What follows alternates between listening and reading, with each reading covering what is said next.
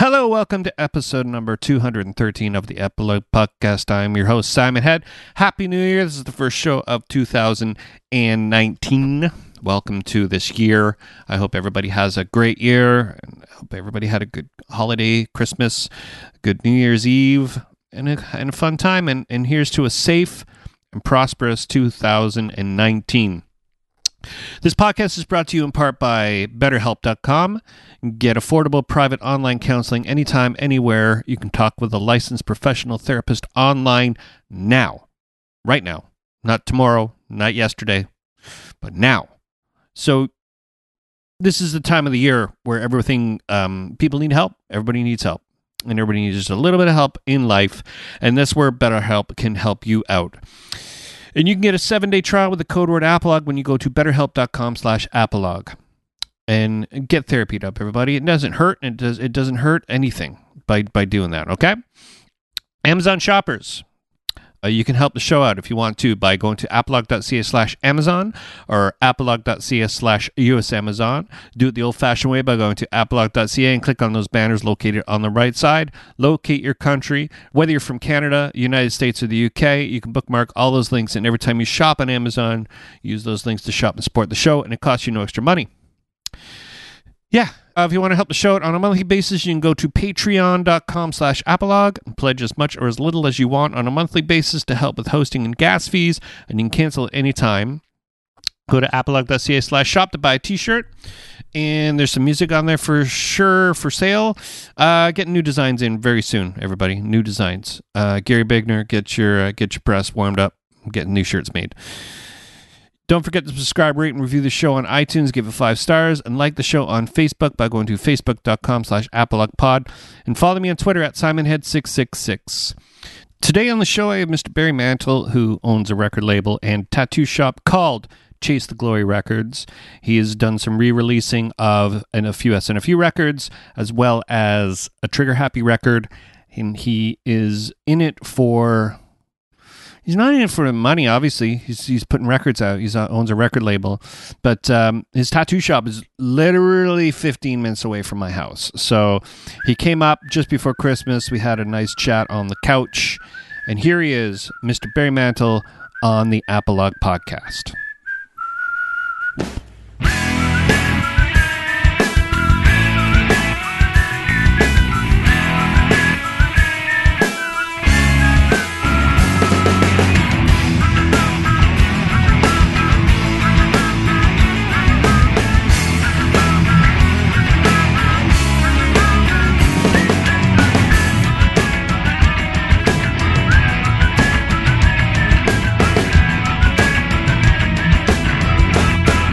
For the gifts.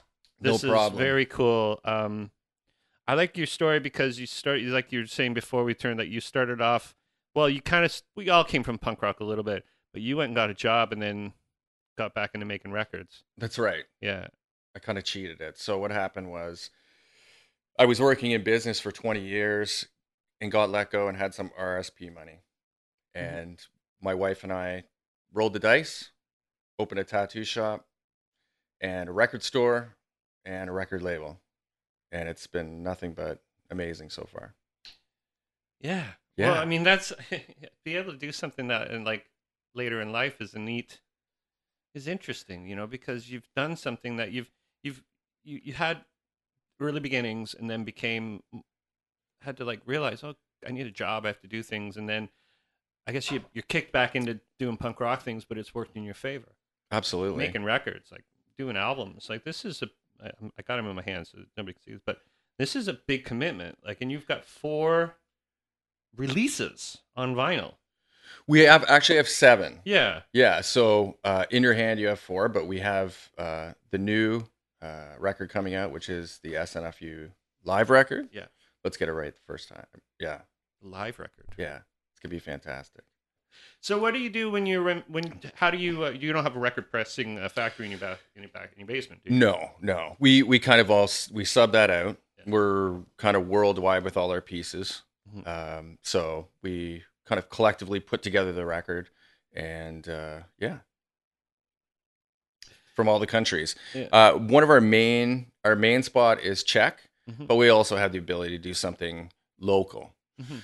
We have a store in Germany also, so it makes sense for us to do it in Czech since we can kind of send our inventory, allocated inventory to Germany Mhm. and then send it all over Europe from Germany. So Yeah. all the fans can get it Yeah. super cheap and super fast. Yeah, and now distribution. How do you how are you distributing it through uh, a source or? No, it's all it's all done through us. Yeah, So that's a smart thing to do. Yeah, if you own a record store, you're probably going to hear from me if you live in Canada. Yeah. So we're doing all our wholesale is uh, 10 pieces, free shipping across Canada. Yeah. So Yeah, yeah, yeah. we're loving it so far. And so are the shops because we can get it to the shops cheap Mhm. and, you know, they can make a little bit of money on it, but also get it to the fan. Right. Yeah, I mean, there used to be a problem with distributors where they'd they'd get like half your inventory and then they'd go out of business.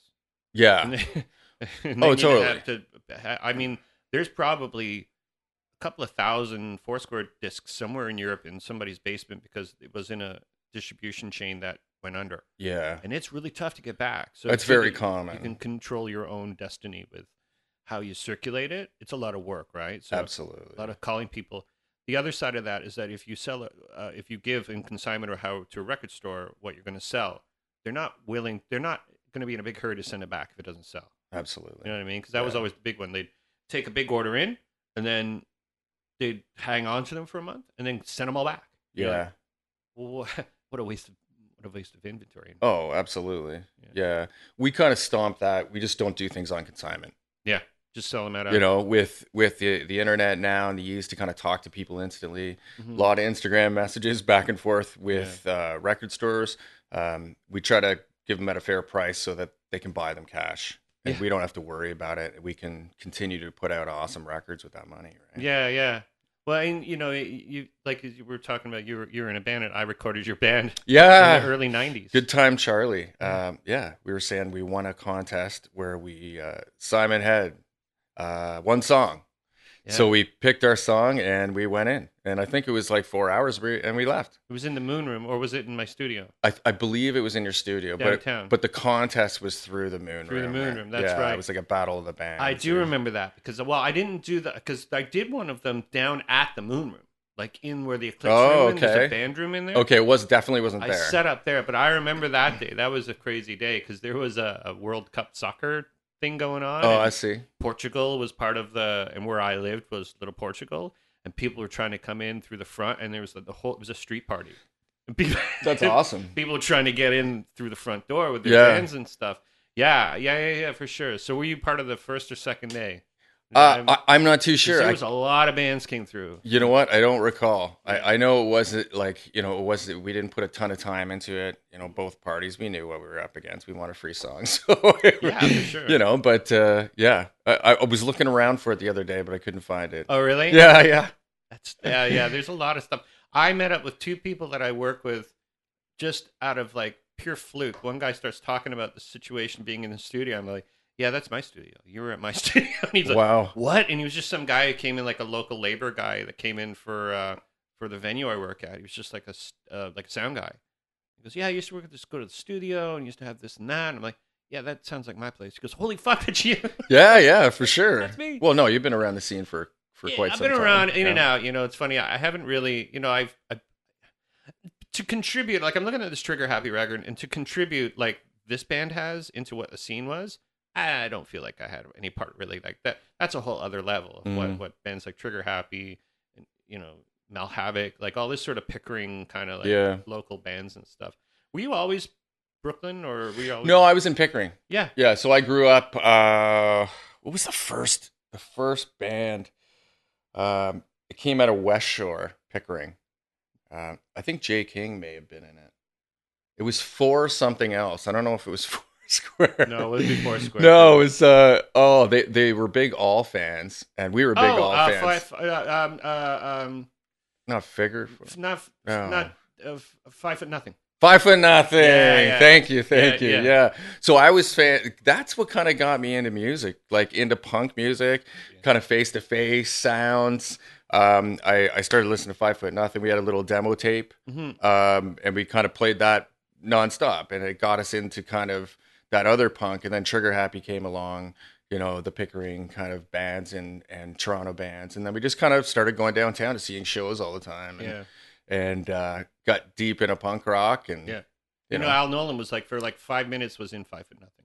I didn't know yeah, that. and also I think that um, he may have told me that actually yeah, on a guy named Matt home. White also was in who started a band called Two Line Filler. Yeah, I know that. Yeah, then. yeah, I remember Two Line Filler quick. Two guys from Two Line Filler joined my band Foursquare. Wow. So that's that weird circular. Yeah, for sure. thing, Everybody yeah. touches something. Yeah, yeah, yeah, yeah. Al and Paul Shedlich. They're both West Shore guys. Well, no, Yeah. Al was from uh, from over by Port Union Road, which is sort of just almost Scarborough. Yeah, no, And exactly. Paul is yeah. West Shore, like through and through. So we used to hang out at the skate uh, skateboard shops, uh. Surf Paradise, and Mm-hmm. uh, what was the other one? Reams. Hmm Reams. Um, it Surf was a BMX shop. Yes, the place uh, by uh, was by the where the grocery store. That's right. Yeah, yeah. And I yeah. think Al worked at Surf Paradise Did for he? a bit. Oh, Yeah, yeah, yeah. yeah, I don't- So anyway, we used to just hang out there. You know, we would do nothing but skate. Right. Yeah. We were, you know, smoking pot or drinking back then. It was just we were just Not even hanging out, parks or right? anything. There was no parks. Like, Yeah. yeah, just empty pools. Did It was you just know a guy curbs. in Pickering Village named Stuart Barry? He had a half pipe. He was like the only guy in Pickering Village had a half pipe, and it was like with a foot of vert. Like it was just dangerous as hell half pipe. And uh, I never because I kind of got into skateboarding a little. Like I was into it, but I wasn't into it. You know what I mean? Yeah. Like, so like when I was Well, I'm looking at your hat, little mini half yeah pipe out here in son. front. It's so great. yeah he's uh he's a he's a shredder. Like he's he's not on a skateboard. He's on a scooter. Oh, And okay. We don't judge. Okay, we don't judge. Around here. Around here, we don't judge.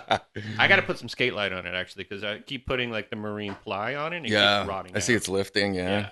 But it was that was fun.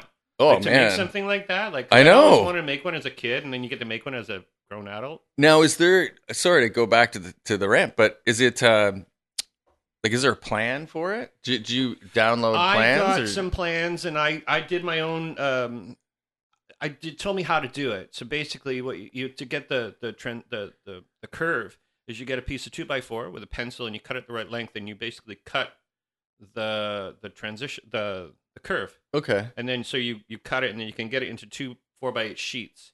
But there was a bit of like I to make the, all that stuff was all like instructional. I didn't sort of know how to do it. Hmm. Um, the middle part is I made a little wider, so we could get a little bit more speed up. on Yeah, it. So yeah. there was a bit of like it lucked. I lucked out because I Good, really could have screwed it up. It was going to be eight feet wide.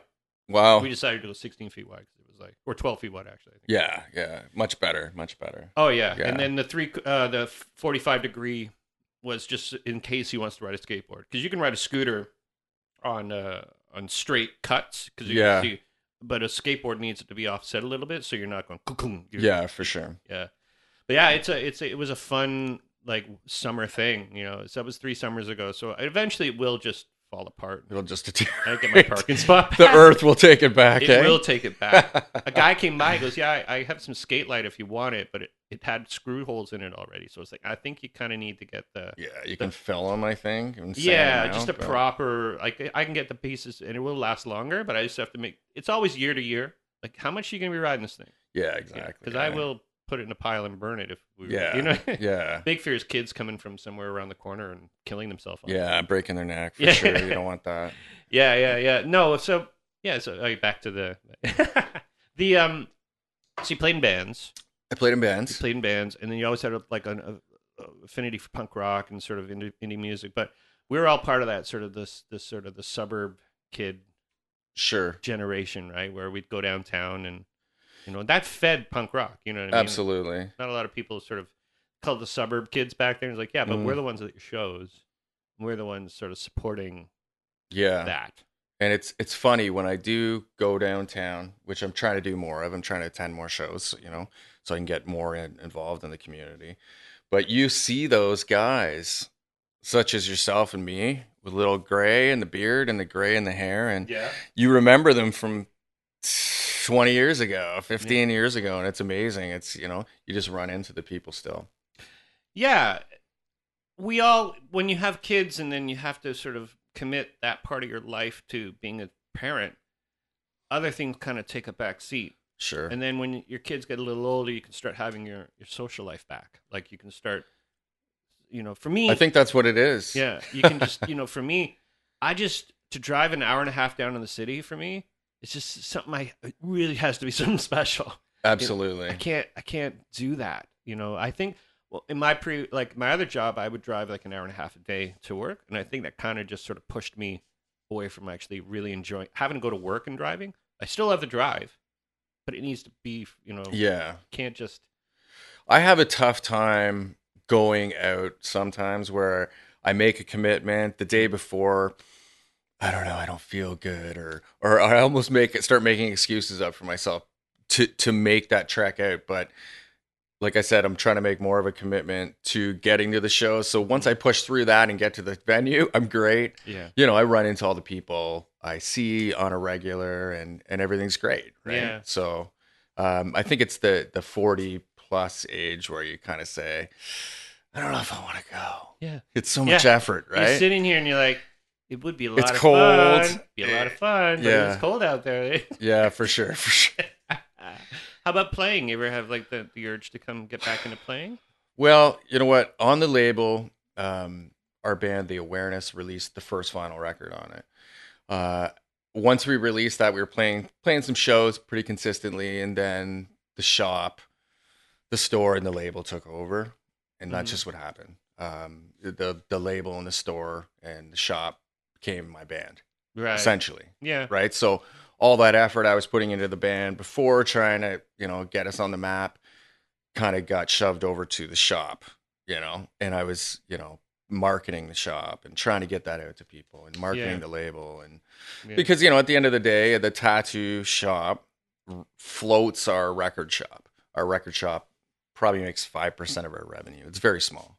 It's more of just a nice, you know, little offset to the tattoo shop. Well, it's a lifestyle. I mean, Absolutely. like, the p- punk rock tattoos, albums, record label, it all feeds itself, you know. And for instance, if you're a straight laced wearing a tie guy trying to put out punk rock records, and you don't have anything sort of behind you to say, "Well, I've lived the life that has something to do with this," there's no validity in your uh, your pitch. Yes. It just looks like you're just trying to like Yes, that's a good way of looking at it Coming for sure. through the back door to sort of make a buck out of out of vinyl. Yeah, And that's absolutely. a lot of people. I'm thinking you'll be the first one to say that. That's not necessarily. No, that you don't make money make selling Yeah, records. It's more know. of a love and a passion project. And to have something like this, when the lights get turned out, you can fashion a needle, you can make a megaphone, you can turn the thing, and you can hear records. absolutely. They sent these to space.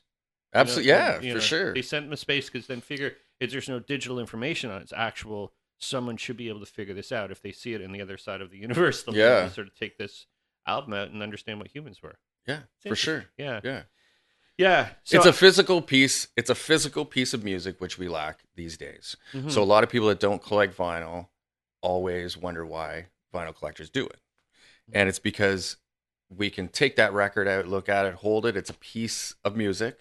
We can read the liner notes. Mhm. We can play it. We can read the lyrics while it's playing. Mhm. It, it's beautiful. It's Yeah. it's what music should be, right? And Yeah, there's. I was. I've been. I've spoken to a lot of people about that. What you're just explaining is that it's a. It's a. It's a. It's it's a ceremony. You know, you It take is. the record out, you make sure it's clean, you put it on the turntable, you you play it, and, and I, I it does remind me of being a kid because that's all we had as children was we didn't have CDs, we had we had records, Mhm. so we would be listening to records and making sure like, you know, you took care of it, and, and it was always I had two other brothers like don't steal my records, like it was always oh like, yeah, you know I absolutely, mean? yeah, for sure. You know, I remember my first record I bought when I was a kid out with my own money, and and, and I won't I won't forget it. Now, the only thing I, the only conversation I have with people is like when I'm walking in the woods and I got my iPod in and I'm listening to music. There's a whole different experience. It Doesn't make it wrong or right, either side of it. But yes, you're catching the, your, your surroundings. You're taking your music in your pocket and you're driving. You're walking around looking at birds and trees for sure. and it adds to that. Nomeansno record. You got it. Somehow, Yeah, yeah, That's for one sure. of my favorite records, by the way. Oh, That it is. record It is for Such sure. a great Yeah. record. Um, so that I mean, each, each has its place. Yes. Each has its place because For if sure. you, you know, you, you- obviously they tried to put record players in old cars. I don't know if you saw. I saw that. I saw. I think Muhammad Ali had. I saw a picture. yeah, Yeah. that didn't work. so Yeah. I don't think so. I don't think that's worth yeah, it. yeah. The other thing you realize is how to digitally read them. These guys went out and figured out how to archive all these old records so they could have them digitized. And it's pretty amazing how they do it because it actually reads with a microscope the grooves and creates sound from the grooves that are cut. Yeah, it's quite incredible. It's pretty neat. I Yeah, mean, the the record players I'm seeing these days, they have some nice ones that even play records on their side. Yeah, yeah, right. yeah. And you know, I I might be gimmicky. I don't know. Well, I guess we'll. They always had those though. I remember those in the eighties. Yeah, I saw, there's a few that just pop up. I see, you know, in Yeah. on Instagram or whatever. But uh, yeah, The interesting one was the one with the USB stick, the USB uh, end on it, where you just put it into your your, uh, your computer, and it'll play into your computer. That's, I mean, they're trying to, you know what I mean? Like, yeah, Where where do you think we're going with this? Do you think we're because I I go to record walk past record stores and the vinyl section's like coming back. yes, It's the Sunrise Records in Newmarket. There's a whole thing there now. It's like yeah, I wasn't there five ten years ago. sure. Where do you think we're going? Well, the major labels most likely will destroy everything by putting out mass quantities of all this vinyl that nobody wants. So, what happens with these major labels that um, Christmas time we're trying to put out a record right now? Well, we- we're going to run into delays because you know these major label artists need their records out before Christmas, right? So, what I think is like anything, even like fidget spinners, you're going to make too many of them, and eventually nobody's going to want them, and they're you know going to be in a landfill. Um, but you know, with our label, we're trying to put out a smaller quantity of records that people want. We're not trying to you know press a thousand when we know we can sell 300 of them. So we're you know we're trying to keep it limited. Um, we're trying to keep it collectible, and uh, yeah, keep keep paying some bands some cash too while we're doing it, and make sure that they're taken care of properly. That's the main thing. Um, when we put out a record and we're selling it and representing the band, it's nice to know that like we've given the band some money and you know paid them what they required, and everybody's happy, and we can all respect each other. Yeah, absolutely. No, that's an amazing concept because uh, record labels there's there's shyster small labels, there's shyster large labels. It's, it's it's down to the person at that point. You know, I've dealt with many record labels, and some of them have been great, and some of them haven't been great. Yeah, and you have to take them at face value when they say things. But but to be able to be upfront and say exactly what's going to happen, and although if you could print a thousand, maybe that might add a dollar to sales, but then again, you have we- we- more landfill yeah, or more stuff. Like I know I got 300 four square CDs back in that baby barn. yeah. I don't know what I'm going to do with them. You want to sell them? sure. We could throw them in some uh, mail outs for you there, bud. free. Yeah. Give them out for free. Yeah. yeah yeah so i mean to be able to create yeah it's we always have that price price point come you know it happens in all sorts of things but when it's like well if you buy 300 it's this much per unit if you buy a thousand half the price Yeah. Oh my yeah. gosh. It, it's very enticing. Yeah. Absolutely. You know, there's always the the the, the break point. You know, Right. the threshold 300 500 1000 when you're doing yeah records a lot of the a lot of the indie labels um, they only do licenses for a thousand yeah so they got to find some guy you know i wouldn't say silly enough but some guy willing to roll the dice on that he's going to sell a thousand units or at least 700 sure you know something to break even right Yeah, because in the yeah. end that's that's all i'm my wife and i are hoping to do with the label is have lots of fun make lots of people happy and break even yeah we're good. Even if we lose some money, that's okay. As long as you know we don't lose our shirt, we're we're fine. yeah and that's i mean but there there is something to be said about taking the risk Absolutely. and in a, in our era of we all have mortgages, we all have nuts to make, and we all Mhm. have um, people to support. There is something kind of like there's very respectable about what you're doing because you're just you're taking a chance on some people who didn't even really couldn't really. And I'm saying this with all love, but Trigger Happy were the they'll tell you the first thing they're the most dis- destructive band out there, not to themselves but to each other, but to their everybody, you know. But to you know, they'll be the first one to say that they were the most dysfunctional group of weirdos on the planet. And uh, here we are, here you are doing this. I mean, like, yeah. You know what? It was. Uh, I'll shut up when you fuck off. Is what kind of got us me thinking. It was. It, we needed a second record. We thought if we're gonna do this label thing, we need to do it with something kind of local, something Canadian, mhm, something that hasn't been done yet. So um, I reached out to Al Nolan. I sent him a message in typical Al style. He gave me a one word answer. I said, Would you like to do a Trigger Happy record? I, I'm starting a label. I want to press some records. And he just said, Interested. That was it.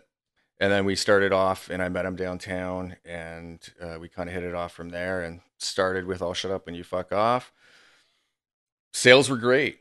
Mhm. they slowed down a bit, picked up back again. I didn't know what to expect. Yeah. It was my first real record that we released, Yeah. so I didn't know what we were doing. But then we just kind of took it from there. And when that sold, there was some demand for Kilotron, and then uh, Al talked to me about I Hate Us and wanted what he called the real one to come out, and uh, we kind of facilitated that. Mhm. Worked with Pete Hudson, got the the real mix, pressed the record, and that one's been doing great for us too. Yeah, yeah. Yeah. Did you have to speak to their label in Sweden? Uh, yeah, Bad Taste Records. So Yeah. we just kind of got the okay from them. Uh, Al sent them an email. They're pretty fair that way. Yeah, they're fine. You know, like I don't think they were gonna do anything with it anyway. They're they got Danko and Yeah. uh, you know they're bigger They're acts. trying to push some Foursquare records there too. Yeah, cool, man. Well, with Trigger Happy, I just think it's just it's just not a band they're probably likely to promote anymore. So that's yeah, fine. no, they they actually took uh soon shortly after we left the label, like the mid two thousands, they just started getting more into like Swedish bands. Like they they I think Yeah, dealing with a bunch of international bands, which I think is a lesson learned, and I think a lesson taken from say your your model is don't try to overstep regionally what you think is you know what I mean because that's what they did. They put all Yeah. these Canadian bands on their label, uh, some American bands, and it really kind of in a way kind of bit them on the ass. And it was just maybe it could happen today because we're in a different situation where we have internet and we have conversations like yeah, I remember having to wake up at four in the morning to call them at the office just to make sure I got them at the office. Yeah, otherwise I wouldn't hear from them all day. You know. Yeah. And now it's sort of stuff like, oh shit, like that was a commitment. You know, and for them to not know me as a person and me not knowing them as a person, it doesn't really foster a really great um, working relationship. yeah, for sure. And when you know and respect the people that you're putting out records for, that's that's uh yeah, they sort of all adds into the same reason as why you're doing it. Yeah, Yeah. yeah, for sure. Yeah. So SNFU thing. How, how did that? Oh, SNFU. So SNFU been one of my favorite bands forever, as long as I can remember. Um, I reached out to Brett from Epitaph. So I talked to Brett Mhm. a bit about doing something green and leafy. Uh, You can make, remix that record. Anything yeah, really, Yeah. you should. Yeah. Well, it's already been done. Ah. Yeah. So Oh wait. yeah, there's a record uh, labeled God Box uh, in Spain, and they just just repressed it. So they beat us to the punch, Mhm. um, and I think it was in a way kind of good they did because they got to put out the record. I wanted the record. I didn't have it. Like I just didn't have a copy, and I loved that record. yeah. It's a little something different. Uh, just the overall feeling you get when you listen to that record. It's just something special. So Yeah. I wanted to put it out. God Box beat us to it, which was fine. And then uh, I thought, what are we doing? We got to find something to put out. So I looked at what was there and what was needed.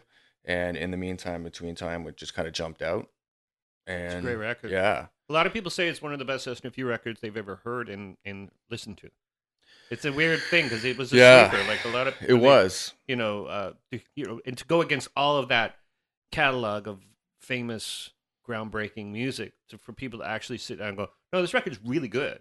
Yeah. It's it's it's amazing because it didn't get as much recognition when it first came out than say Green Leafy for La- anything on Epitaph or even before that. You know. Yeah. It, it's a special record for sure. Mm-hmm. Uh, from the beginning, Cockatoo Quill, right to the end. Yeah. It's, it's good. Very, you know, lyrics are always on point, but extra special, I think, this record.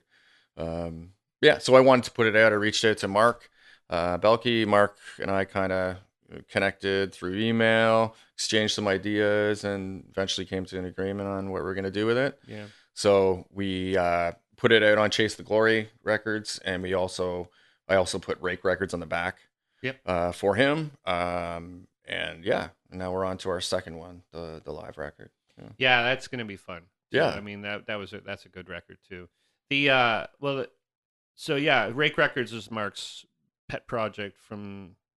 I don't know how long he's had that label for. How long he's been doing it, but it's just his stuff. Like Yeah.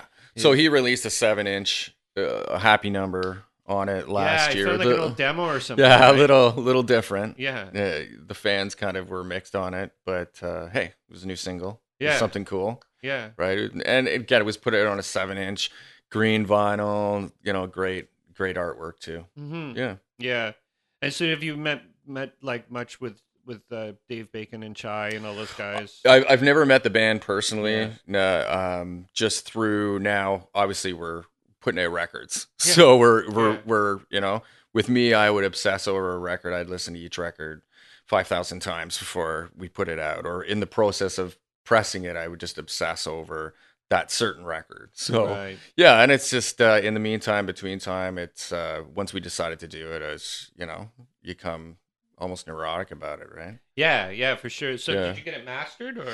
Uh yeah. So we we got it remastered through um, uh, Dan Coot Coonton in uh, what's uh, Sun Sun Audio in New York City. Okay. Yeah, he's a great guy. He's done all our records. Yeah, yeah, and you Yeah. have to master it for vinyl. It's a different. Yeah, it's just a little little different recipe, right? Yeah. Yeah, for sure. Do you do any of that? I don't master for nah, No. no. Okay. I, to me, That's an easy answer. there's a yeah. there's a whole hmm, there's a whole other thing that people do that I don't know. And I remember it's like, you know, it's like, well, I don't know. I can't really give you an example as to how different it is to actually recording, but it turned a really weird situation back a couple of years ago where things were like the loudness war, or how loud it could get before. Yeah. People still fight that battle, and that drives me bananas because I would rather have something sound good, not be loud yeah, like You know- I, I don't understand the loudness. the thing big either. idea, big reason why this whole thing, and maybe I'm someone can check me if I'm wrong, but the only reason that people make things super loud is when it fits on the radio,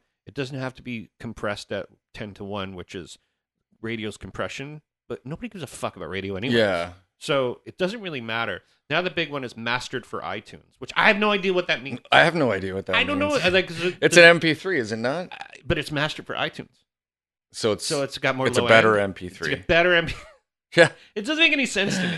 So, so for me to master something, like I always have this thing now. I listen to board tapes, and it was always like just my own board tapes of music. And then when it gets to the mixing mastering period, that's where things start like you start losing like the the emotion of it because you start trying to give everything fourteen or fifteen songs a same um, point or reference point. So one song might sound really great, one song might not sound so good. So you have to make that shitty song sound better, and the not so good sounds sound like the not so good song. That's right. And that to me is the constant struggle of mastering. And there's people out there like Joe Carvello, and you know even actually Stephen Egerton masters, and he masters for vinyl, and the stuff he does is pretty awesome. Is it know. through the blasting room he does I think he does through his own yeah. his own studio. Oh, no way, Tulsa. okay. Yeah, Yeah. so he has his own spot, and you know, it, it, it's a whole other. It's an unfortunate thing, but it's like the thing everybody hears, and it's so easy to fuck up. Mm. Because if you screw it up, you, then you've pressed, uh, you know, a couple of hundred CDs. Like I was doing it up until about two or three years ago, and I, I had a, I made a mistake. I had to pay for everybody's CDs to be repressed because I accidentally put two songs together. Oh boy. Because that part of the mastering is actually doing Yeah. the sequencing and everything. yeah. So accidentally, the two files met and made one big song. So on their song, it doesn't actually have that break in the middle Mm. for the CD. So I'm like, yep, my fault. Nine hundred bucks, Ooh. and I'm like, I'm okay with it. You know, I don't want that person to be there's something they're going to take away for the rest of their life. So that there was a severity in, in that learning Oh, for sure. Yeah. Yeah, you got to correct those those errors, or your Yeah. reputation's cooked. because right? other So- yeah, the reputation, just feeling good about yourself because you know that person made that disc and wants to put it under their pillow and live with it for the rest of Mhm. their life, and to have that constant like, oh, those two songs don't. you know? Yeah. There's a great Propagandhi record that's only one track on CD. The whole record. Really? It's just one CD track.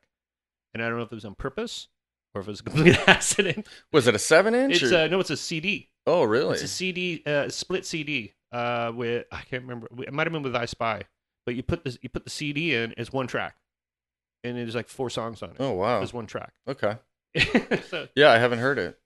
yeah, I, I, ha- I think that because we were part of G7. I was Yeah, I was gonna say it was probably the G7 stuff. the G7 right? days. They had like records they put out with lock grooves and stuff. And, Yeah. You know, and then they had ones with like just the clapping, like John Samson clapping his hands and releasing that as a Propagandhi song. Like Really? they would really test their. Whatever audience. happened to that label? Just kind of defunct and Don't know what happened. fizzled out. I think Chris and like because it was all Chris. Yeah, it was Chris and John for a while because they actually had a publishing side of it too.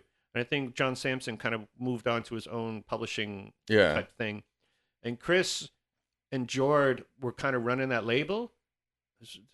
Check me if I'm wrong, but I feel that it was sort of like we have what they did with their own records is they when they got put on, they started putting the records on labels. That became a big Mm, thing because they used to do it where like it'll be on G7, but we'll distribute it through all these other Yeah. companies, and that'll be how we get our records out. That's a lot of work. I'm sure you Yeah, can attest to that. Yeah, for sure. You know what I mean? And on their level, maybe it made more sense just to go with a label and let them deal with all Yeah. the specifics and just make music. Yeah, for sure. Every time a band's gonna put out a record, you either have uh, the option of doing it yourself, Mm-hmm. or you have the option of somebody paying you a small amount of money, which they figure you're you're you're gonna get, uh, and handle everything for you. Mail outs, Yeah. complaints. Oh, yeah. Yeah. And that's you. Yeah. So, you know, sometimes we're all human. Sometimes, uh, you know, if somebody orders five records from us, we, we try to make sure everybody gets their exact record. But, you know, if there's an error, we'll gladly resend you another one, you know, the next day if it's our Yeah. fault, right? The idea, the idea of being accountable for in business is a rare trait Oh, that I found. yeah. Not just any, not just record business, but business business, like any type of business where you got, you know, a lot of, I think it's an age thing where it's like, it's not their fault. Mm, Nobody makes mistakes. It's not my fault. Somebody else's fault. yeah. It's easier to just say, oh, yeah, I fucked it up. Yeah, for sure. Right? yeah, Less- absolutely. Less, stress on everybody to say, yeah, Well, my bad. Yeah, that's how it's part of becoming an adult, I think. Just, you know, Yeah. take a responsibility, you know, once Yeah. you, if you fuck up, you fix it and move on, right? Yeah, if So- you do it in business too, like there's also it makes you sort of a long-term thinker rather than like knee jerk. Well, that guy want his records back. That sucks. Or why does he want his money back for this record? You know yeah, what I mean? Like yeah. I used to do a lot of eBay computer refer. I used to p- take old uh, I, like MacBooks and fix them and then sell them on eBay. Okay. And I got I just lost faith in humanity because people were like trying to like get their money back, and I knew it was working. Oh, it doesn't work, and then finally by the end of it, I was just giving them all their money back. You can have the computer, you have the money. I- Yeah. I, don't care. Yeah, for sure. You know what? A lot of our customers, they've been great. Yeah. We've had maybe one, two complaints out of 1,200 plus orders, right? So, bless Yeah. you. Yeah. So, uh, yeah, we, we think we're doing okay and, and people are happy with us. So, well, I guess we'll just continue to move forward. Well, that's that's how your business grows. Absolutely. because people respect you, and they there's a you know, and they, they want to work with you, Sure. and, and uh, whatever capacity. You know what I mean? yeah. There's a label, Little Rocket Records, that does a lot. They do a lot of releases. They usually do like a four song kind of release, and they don't really do vinyl. They do all digital. But your model is more like what we were talking about before. It's like you, you, you need you need this. You can take this with you. Yeah. You know what I mean? And even though it's twice the shipping cost, and uh, We thought we thought about uh, going to CDs, doing small runs of CDs and all that, but right now we're vinyl only. We even thought about skateboards, like doing a small run of skateboards Yeah. uh, for each band. I think would be really cool, that's an amazing. really collectible. Like Totally. a, a trigger happy. I'll shut up when you fuck off. Skateboard, come on, Yeah. Be beautiful. Yeah, yeah. It's got to be big though. yeah, yeah, for sure. like the '90s deck. That's right. Well, you know what? I'm I'm a big skateboard collector, uh, so I collect all the old Powell stuff in Santa Cruz. So I have them around the shop, but also in my basement too. Yeah. Um, so yeah, it'd be something fun. Again, it's just from my brain. This kind of stuff spawns on what we should be doing, Mhm. especially inside the shop and in our store. Um, yeah, I don't know. It's fine. I've never even thought. I had last tattoo I got I was like 25, 24, and I've never thought about getting another tattoo after that. I Really? why? I don't know why. Well, you know what? I don't know. Some uh, just the wind blew you that direction. I don't know. Yeah. well, yeah. I it's it's an interest. I mean, yeah, because I there are people in that in that are my my mother in law got new tattoos. Really? Yeah, she covered up some old ones and That's cool. and then it's a it, I like it because the technology has become way more. Yeah, um, you can you, advanced. you can do a lot more. Yeah. uh, you know, fine work now. Yeah, like there's some work you see, you're like, oh my god, this is Yeah. incredible. Then there used to be like the old kind of make them look like old sailor tattoos. Yeah, That was a thing for Sailor. Jerry is that yeah, what you're? Yeah, something like that, where it was Yeah. like trying to make them look like like the like those were done on pirate ships, kind of. Yeah. like, See, the thing we we kind of well, me personally, I don't want to kind of speak for the rest of the shop, but we're we're a tattoo shop, so we're not we don't have those realism like a photographic stuff. We kind of stay away from that, Yeah. where it looks like there's a big photo on your arm. yeah. That stuff kind of falls apart over time. We we oh, I figured. yeah, we really want to. We're really kind of a neo traditional, traditional tattoo shop that you know we're in Brooklyn. We're in a small town, but we got lots of foot traffic and Yeah, like I said, it, it it's the main um, engine that kind of drives the whole thing, hmm right? We're able to put out these records on this label because we do a lot of tattoos, also. Yeah. So you know, it's we appreciate the whole family, and You sell records in the store too. yeah, we have Yeah. full fully stocked record Yeah. store. There's a bookstore in town that that sell records now too. So uh, Yeah, yeah. yeah, in our town in Uxbridgeshire. Oh, cool. So I mean, there's a neat little network happening with that. that Yeah. with bookstores and and even yeah, I think tattoo shops would be part of that too. Like this network of being able to be um be somehow influential in the people that come in because they're not just they're coming for a tattoo and they're going to hear a Sure. song and go wow this is a cool song what is this we've never heard this before this is this band oh and then you're influencing based on a mentorship rather than a what's popular on the radio what's successful what the word is you're creating your own community Exactly. and that's that's what we need Yes. we need stuff like that Yes. you know, that's why bookstore our bookstore is so popular in town here. Is that because people drop in, they see what's good, they have a conversation. You know, they hear Yeah, it's something they buy a different. Yeah, it's something different. Like if you walk into a record store and you speak with the owner, sometimes you're there for 45 minutes. Yeah, You know, just having a conversation about music, right? You can't get that from Amazon. no, you know? you try one And- day. One and, day, yeah, I noticed even Amazon, their pricing's gone up like really. 35% on their vinyl and stuff like that. So we we try to use them as a comparative all the time and price their stuff lower than theirs. So you get to come to the record store, you get to kind of be in the environment, Yeah, uh, and you also get to pick of a selection of huge like punk rock, metal. Yeah. Top 40. We have very few top 40, but we have to cater to the masses too. So, um, you know, people that aren't punk rockers or headbangers can also shop there. And, you know, it gives you the whole experience and, you Mhm. know, take home a record. yeah. And who's to say that in twenty years from now it might just be all records or all tattoos? Yeah. You know what I mean? Yeah, it's like there's yeah. space you can do what you want with it. Yeah, for Yeah. sure. We'll evolve, you know, Yeah. if uh, things aren't moving in a certain direction, then we might change it up. Who knows? Yeah, yeah, yeah. yeah. I, I there's this just before down the road. There's a there's now a Kentucky Fried Chicken. It was a country style, and it was dormant for like two years. Like nobody Okay. used it. So my big idea was to have like an everything shop, like have a like a sandwich store, coffee, bands, music. Like put Sure. this into a, a one clothing, Yeah. uh, guitars. Like have it as this one weird shop that has everything and nothing. Sounds cool. yeah, sounds cool. Yeah, yeah. And One day, I because the big idea for me is to ride ten speed to work. That's that's my big That's awesome. dream. Is I want to ride a bike to work, and I can't ride a bike to my work. It's six thirty five kilometers away. It's like Yeah. it'd be a little exhausting. So to find something in my town, I mean, you live in your town. You you can you're a short. I could bike to work, but Yeah. I don't. but you know No. how far away are you? Uh, a bike ride? Well, car ride. uh, car ride, one minute. Yeah. well, that's dream. It's amazing. Yeah. It is and it isn't, right? Because Oh, yeah, you know, right not there. not that I'm running into people in town and, and they're saying, you know, holy shit, who's this guy? But it's uh, you know, sometimes you just want to separate the two. Mm-hmm. But we're we're okay. You know, we have four kids. They're in town. They're my wife's busy. She's you know stay at home mom, but at the same time works our accounting and stuff for the shop and, Yeah. and all that. But uh, you know, we have a busy life Yeah. you know, kids in hockey and different sports. My daughter in gym, uh, volleyball and basketball. It's yeah, There's only two. Of little time for punk rock Yeah. and tattoos, but uh, I'm there all day. Kind of do that and run the shop and run the store and doing promo and stuff uh, for the record label all day. And Yeah. yeah, Well, that's really cool, man. I Yeah. uh, thank you for the uh, for the records. You know who For did sure. this picture, right? This uh, I it was a Linda Cook. Linda Cook. Yeah, I think she's credited on the Yeah, back too. We want to make that. sure everybody gets credited. Yeah. We don't want any uh, unhappy people. Uh, Mark Gibson. Yeah, He rest in peace. yeah. Well, Rest actually, in peace. It just happened. Like the anniversary was a, what, a couple of weeks ago, wasn't it? Or something? I don't know the exact date. I should. yeah, it comes um, up on my Facebook but from time to Yeah, time. Yeah, exactly. Yeah. I usually find out it pops up and Yeah, sad yeah. story. Yeah, You know.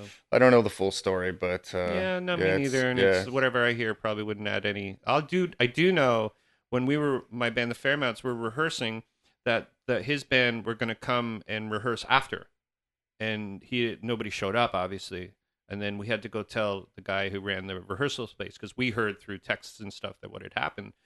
And uh, so we had to go and tell Dan, the guy who ran the place, uh, they're not coming in. You know, so it's Wow. like, yeah, it's very, it's pretty tragic, you know. And with you know, as you get older and things happen, you gotta take care of yourself, man. Like, you Yeah. gotta watch what you do, you gotta watch what you eat, you gotta watch how you take care of yourself.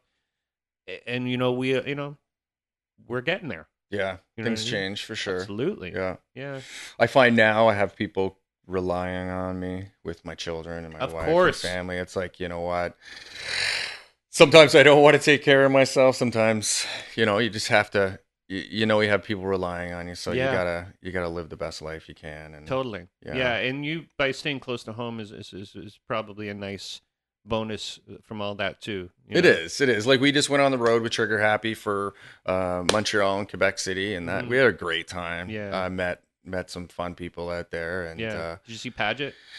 no, He isn't out there. He didn't come out. no, Huh? no, no, Huh? no. Oh. We it was some familiar faces, and Yeah. met some people that were you know talking on Facebook and all that. A couple years and fans and all that. It, was, it was it was fun time. Well, good. Yeah. Well, good.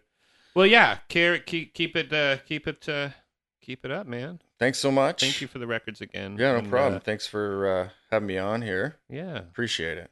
CTG tattoos and records.com. There you go. Beautiful. Thanks, man. Okay. And that was Mr. Barry Mantle. What a what a sweet dude. Nice guy. Thanks for the records, Barry. It will come in handy. We got a record player. We have a record player now. So one day, this guy I know called it a vinyl player. I laughed my ass off because it's not a vinyl. pl- It's a vinyl player. Well, can't wait to get some vinyls. Play some vinyls. Anyways, everyone, thanks for listening to the show. Thanks, Barry, for doing the show.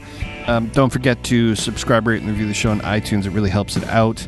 Don't forget betterhelp.com slash apolog. Don't forget patreon.com slash apolog.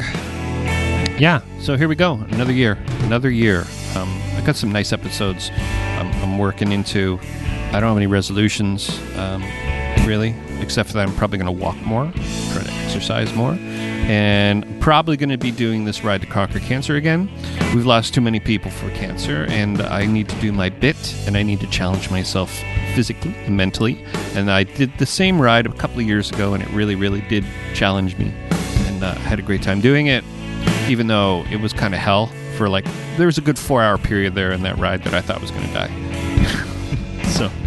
Anyways, great, awesome.